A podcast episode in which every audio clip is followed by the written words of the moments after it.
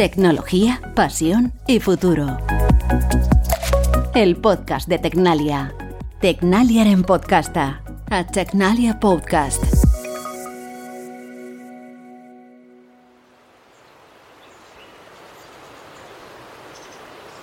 La tecnología nos acompaña cada día y nos ayuda a vivir mejor. Pero la innovación lleva con nosotros desde tiempos ancestrales, aquellos en los que descubrimos el fuego o inventamos la rueda. Ideas disruptivas que han supuesto un cambio significativo en nuestro mundo y en nuestra evolución. Pero no toda la tecnología que se desarrolla en la actualidad tiene ese carácter disruptivo. De ahí que se ponga en valor la conocida como Deep Tech. Básicamente el Deep Tech es un tipo de emprendimiento tecnológico que yo diría que está sobre todo caracterizado por la utilización de conceptos eh, científicos o ingenieriles eh, de naturaleza eh, disruptiva y que son precisamente aplicados para resolver problemas generalmente de naturaleza industrial y resolverlos de una manera a su vez inédita, que no ha sido dirigida en, el, en, ningún momento pasado. ¿no? Quien habla es Asier Rufino, CEO de Tecnalia Ventures Lleva muchos años creando oportunidades, equipos de trabajo y empresas a partir de desarrollos tecnológicos que, además de ser disruptivos, tienen una característica fundamental, mejorar nuestro mundo. Pero para que esto ocurra es necesario que el desarrollo de esas tecnologías vaya acompañado de una visión empresarial que las lleve al mercado. El venture building es un concepto con una potencia singular detrás porque juega un rol clave los venture builders en desarrollar ecosistemas deep tech en, diferentes, en diferentes regiones y que requiere al final, pues eh, obviamente, de diferentes perfiles y niveles de expertise dentro de este tipo de, de equipos. Iniciamos así un nuevo episodio en el que Asier nos va a acercar a los ecosistemas Deep Tech y a las claves para conseguir que estos avances fundamentales para nuestra sociedad acaben siendo una realidad. Soy Luis Blanco, periodista observador, y esto es Tecnología, Pasión y futuro.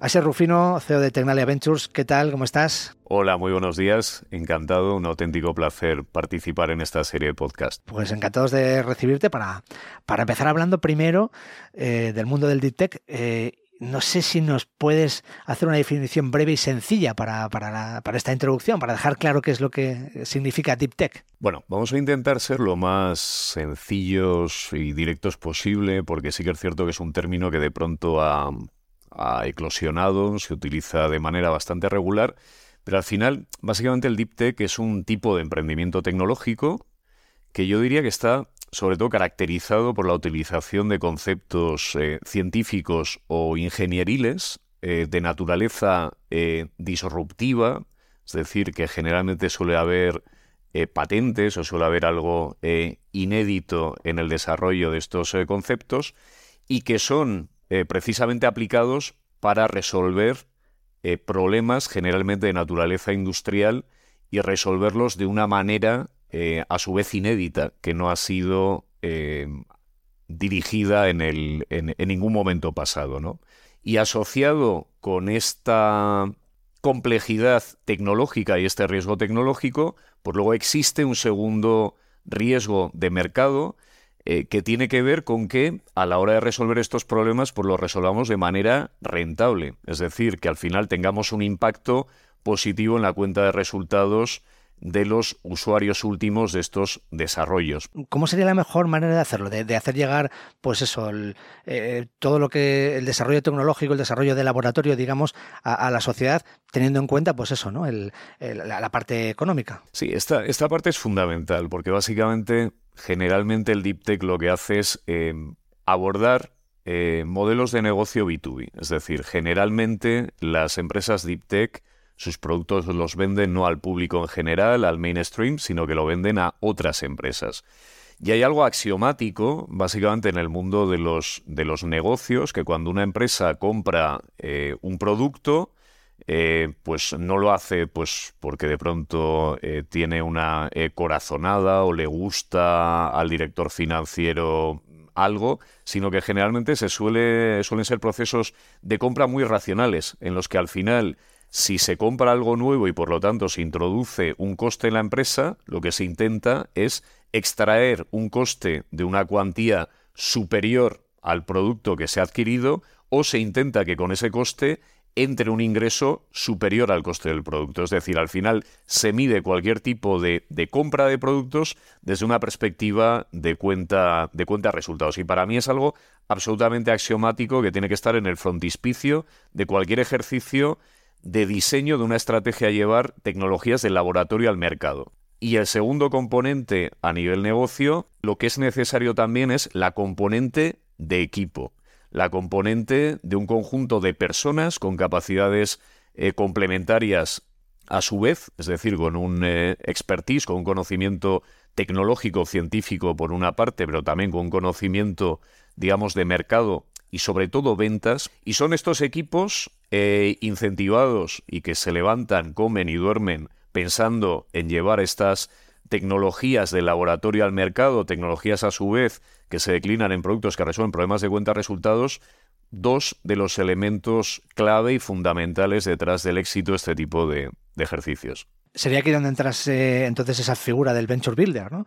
Eh, no sé si nos puedes explicar un poquito qué es el Venture Builder, eh, qué papel jugaría dentro de, todo este sistema. Sí, básicamente eh, para tener éxito en este ejercicio hay una dimensión ecosistema eh, muy clara. Al final hay tres elementos que son fundamentales. El primero es la excelencia tecnológica. Hay siempre universidades o centros eh, tecnológicos de primer nivel en algún ámbito eh, que consiguen pues, identificar en un momento determinado esas capacidades tecnológicas, qué problemas de cuenta resultados pues pueden resolver. Hay un segundo elemento que ya lo he enunciado previamente, que es el de los equipos. En un momento determinado no basta con tener únicamente esas capacidades científicas, sino que hay que crear unos equipos donde además de, digamos, el Bosniak de turno de Apple, pues necesitas al Steve Jobs de turno de, Apple. Y hay un tercer elemento que básicamente eh, son los inversores. Inversores que no únicamente desplieguen dinero, sino inversores que puedan ayudar en todo ese tránsito de, de llevar esos productos iniciales al mercado, abrir posteriormente nuevos mercados eh, y definir cuál es la, mejor manera de, impactar, de impactar en el mercado. Y aquí hay un concepto absolutamente clave para desarrollar este tipo de ecosistemas que no se desarrollan de manera natural, porque al final por las universidades o los centros tecnológicos, los investigadores, hablando con inversores y a su vez eh, con perfiles emprendedores, pues eso de manera natural no suele eh, generalmente surgir. Y entonces aquí llega el rol eh, de los venture builders. Y este es otro término que empieza a estar muy en boga, pero básicamente son entidades que se dedican a juntar estas tres piezas eh, del ecosistema. Juntarlas además, eh, pues fomentando en el que en un momento determinado, pues algunos miembros del Venture Builder, pues tal vez son el equipo que ayuda, el equipo extendido que ayuda a los investigadores en este proceso de poder llevar eh, tecnologías del, laboratorio al mercado, pero que básicamente se focaliza en crear los equipos requeridos, realizar un, mentoring de, también de, este equipo, es el que debe analizar que la eh, tecnología puede desarrollarse en términos de estrategia de eh, propiedad industrial de la manera más óptima posible, que al final no estamos pisando ningún callo de ninguna otra tecnología, de ninguna otra patente, el que tiene que diseñar también esos procesos de industrialización y certificación para clarificar ese panorama y buscar eh, fuentes de, financiación, pues a través de subvenciones que, puedan existir, eh, de naturaleza, pues, pues obviamente eh, pública, pero también pues buscar otro tipo de esquemas como pueden ser créditos fiscales y finalmente aterrizar lo que se llama el go-to-market strategy, es decir, cómo esto se va a llevar al mercado. Los negocios requieren de algo muy importante para prosperar, la estrategia. Y así Rufino es un apasionado de uno de los juegos de estrategia por excelencia, el ajedrez. Asier es maestro FIDE llegó a ser campeón de Euskadi cadete y juvenil y subcampeón de España universitario. Podemos decir que es un hobby que además recientemente lo he podido vincular también con eh, otro de mis hobbies que, son los negocios en, general, ¿no?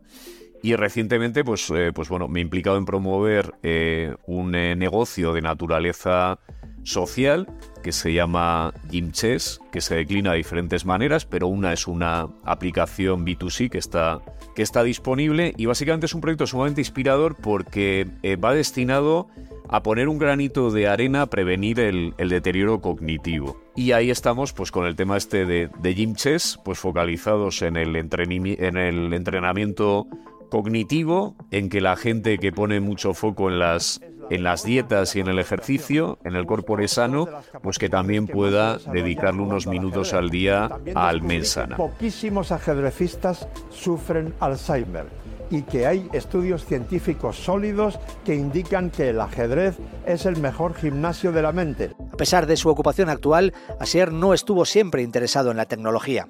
Yo la tecnología, por la verdad, no, no era muy tecnológico, era de los que cuando llegaba una tele nueva a casa, pues eh, digamos que, que, me asustaba más incluso que mis, que mis padres ante, ante el dispositivo, ¿no? solía tener problemas para identificar por dónde se encendía el ordenador. Y el tema de la tecnología es la típica cosa que si te preguntan de, pequeño, pues no lo hubiera dicho nunca. Cuando era niño lo que le gustaba era la historia. Organizando un poco el, trastero de la MA y tal, recuperé un librito de Alejandro Magno, de estos para, para niños de 5 siete años, pues con toda su vida y, milagros. Tenía por ahí otro del Imperio Persa, tenía otro de, de las pirámides y los egipcios. Y desde muy pequeño, pues, pues a mí me, me ha gustado eso.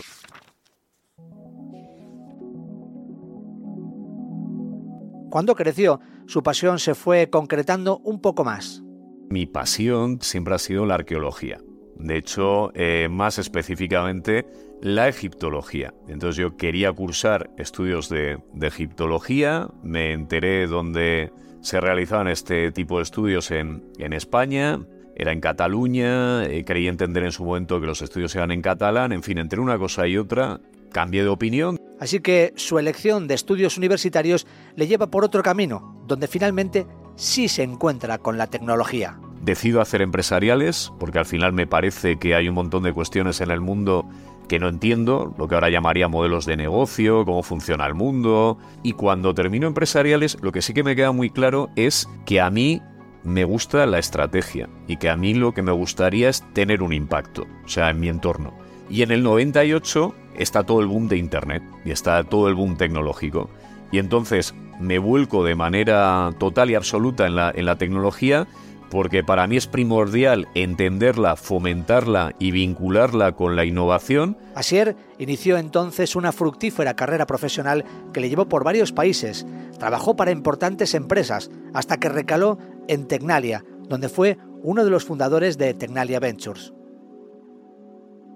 Mm, vamos a hablar de cómo encajaría Tecnalia Ventures dentro del eh, marco del Centro de Investigación y Desarrollo Tecnológico Tecnalia. ¿no? ¿Cómo, ¿Cómo encajáis ahí eh, desde el punto de vista empresarial? Sí, nosotros básicamente eh, nos fundamos, vamos a hacer 10 años precisamente este, este año, pero básicamente nosotros nos creamos con una misión muy clara de ser uno de los brazos armados de la, de la organización para poder trasladar la misión que se tenía en aquel momento, que era una, misión muy, muy clara de transformar tecnología en PIB, en, eh, impacto económico, eh, pudiendo extraer el mayor eh, valor posible de aquellos proyectos con financiación pública a la base, proyectos pues con financiación de gobierno vasco, con financiación europea, de algunas regiones de, del Estado y que al final, pues básicamente los, los taxpayers de, de, los diferentes entornos, incluido yo mismo, las personas que componen el, el equipo, pues eh, realizan un esfuerzo para financiar una serie de proyectos y nuestra misión es extraer el mayor valor posible de estos proyectos, tener el mayor impacto. En el último ciclo estratégico, eh, nuestra misión de impacto económico eh, se ensancha con una misión adicional de impacto en el ámbito social. Y básicamente, a día de hoy, pues nosotros tenemos este, este rol de ser una de las herramientas que tiene Tecnalia para transformar eh, tecnología tanto en PIB como en mejorar la vida de las personas en nuestro entorno. Mm, ¿Me puedes explicar un poco cómo sería el proceso, no sé, hablando de, una, tecnología o de una empresa, eh, cómo, va, ¿no? Desde, el comienzo hasta que finalmente se llega, no sé, a un spin-off o que, o que se, integra dentro de, otra empresa el, eh, el, desarrollo tecnológico que se ha, que se ha realizado a través de, algo que, haya creado ¿no? Eh, Tecnalia Ventures? Nosotros hemos apostado por el venture building y entonces a la hora de llevar estas tecnologías de laboratorio al mercado, lo que hemos hecho ha sido eh, desarrollar tres iniciativas eh, singulares.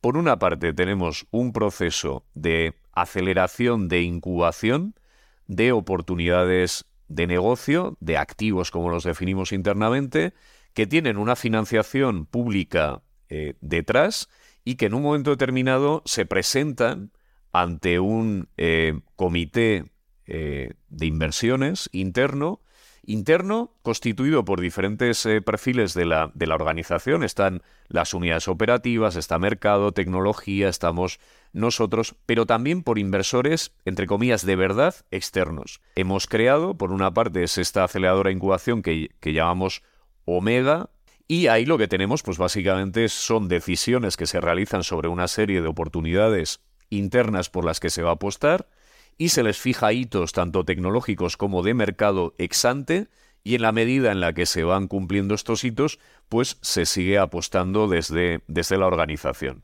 Básicamente, eh, ahí lo que vamos a hacer es descremar, identificar las mejores oportunidades dentro de Tecnalia.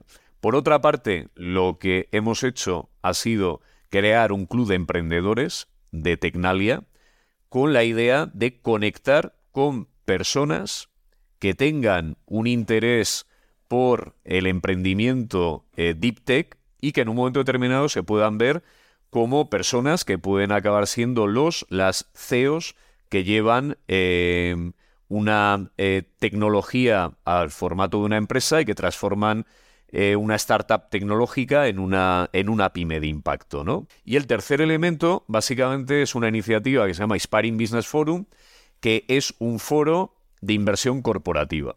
Ahí básicamente presentamos oportunidades no solo eh, de Tecnalia, sino también otras oportunidades Deep Tech que se correspondan con una determinada temática y ahí lo que vienen son empresas con sus corporate venturing y fondos de, de inversión. Esta es la manera en la que nosotros llevamos tecnologías eh, de laboratorio al mercado, desarrollando este entorno Omega, desarrollando este entorno de Club de Emprendedores, desarrollando este, este entorno IBF para conectar a su vez lo que suelo llamar las tres M's a nivel ecosistema, los Minds, Management y Money, que son estos tres pilares que componen un ecosistema Deep Tech. No sé si me puedes dar también alguna cifra de cuántas empresas habéis creado, ¿no? cuántos proyectos eh, habéis sacado adelante. Sí, nosotros eh, no somos una churrera de creación de empresas. O sea, nosotros al final tenemos 14 empresas eh, participadas. A veces cuando oigo y tal, jo, es que hemos creado no sé cuántas y tal.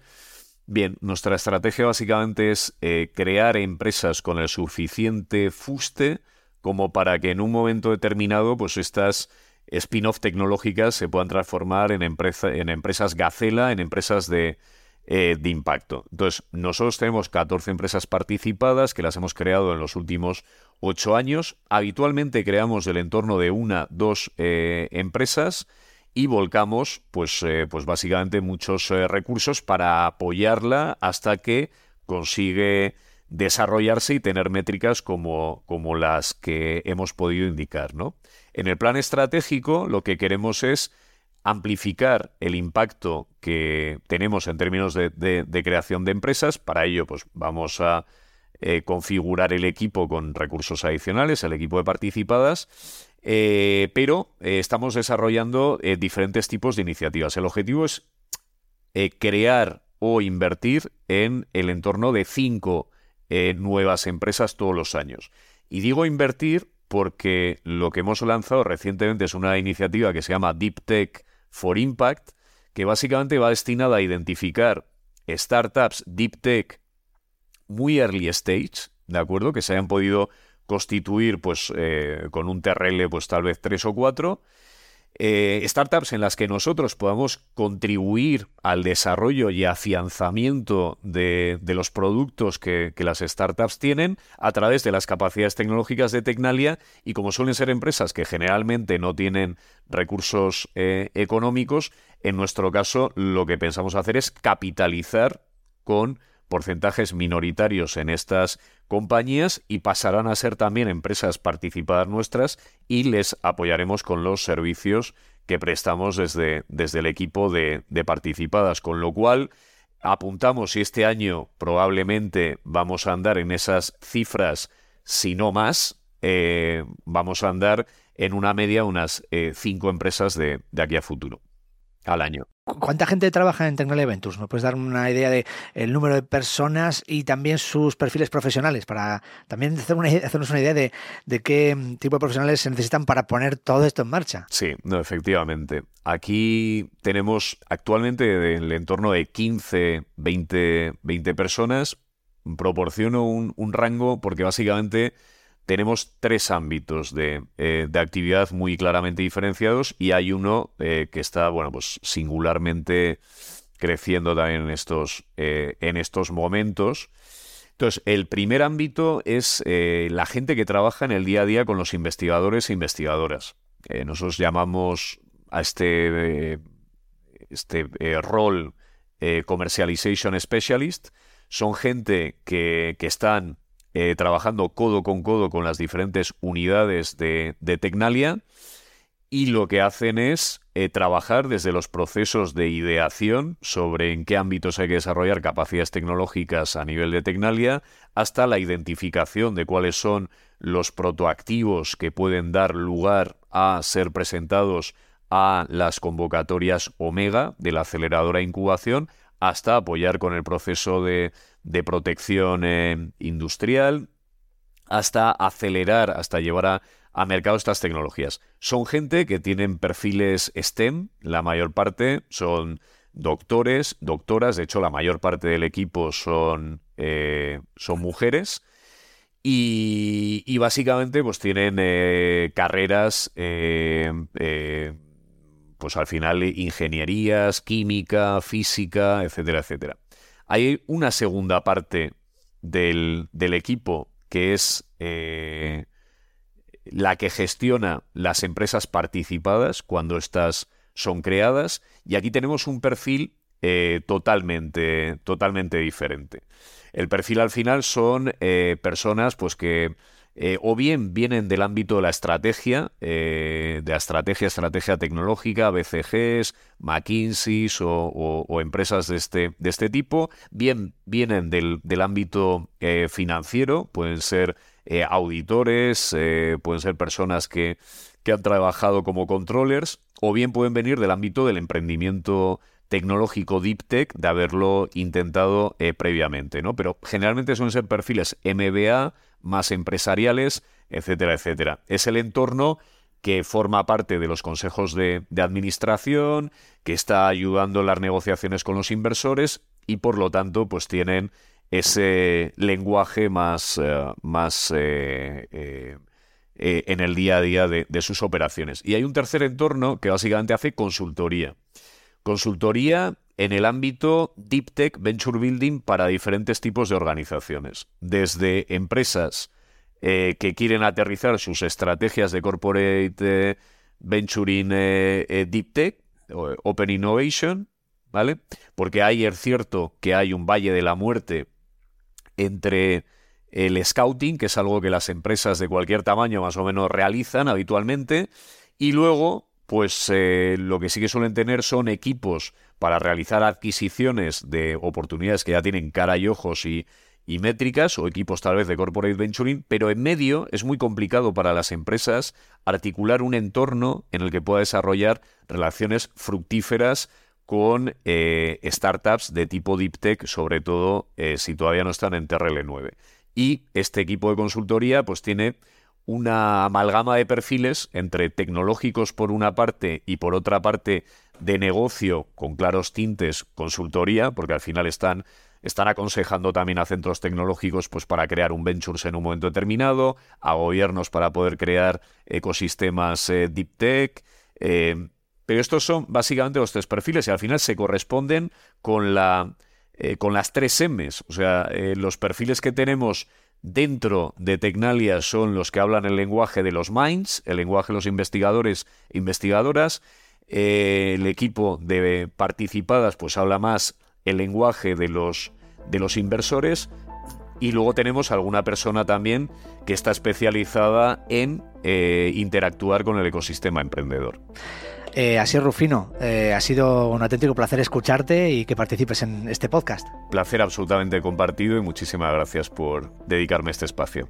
Un último mensaje antes de acabar. Si queréis saber algo más sobre las últimas innovaciones de Tecnalia, visitad la web tecnalia.com y seguid escuchando este podcast. El próximo episodio estará disponible dentro de dos semanas.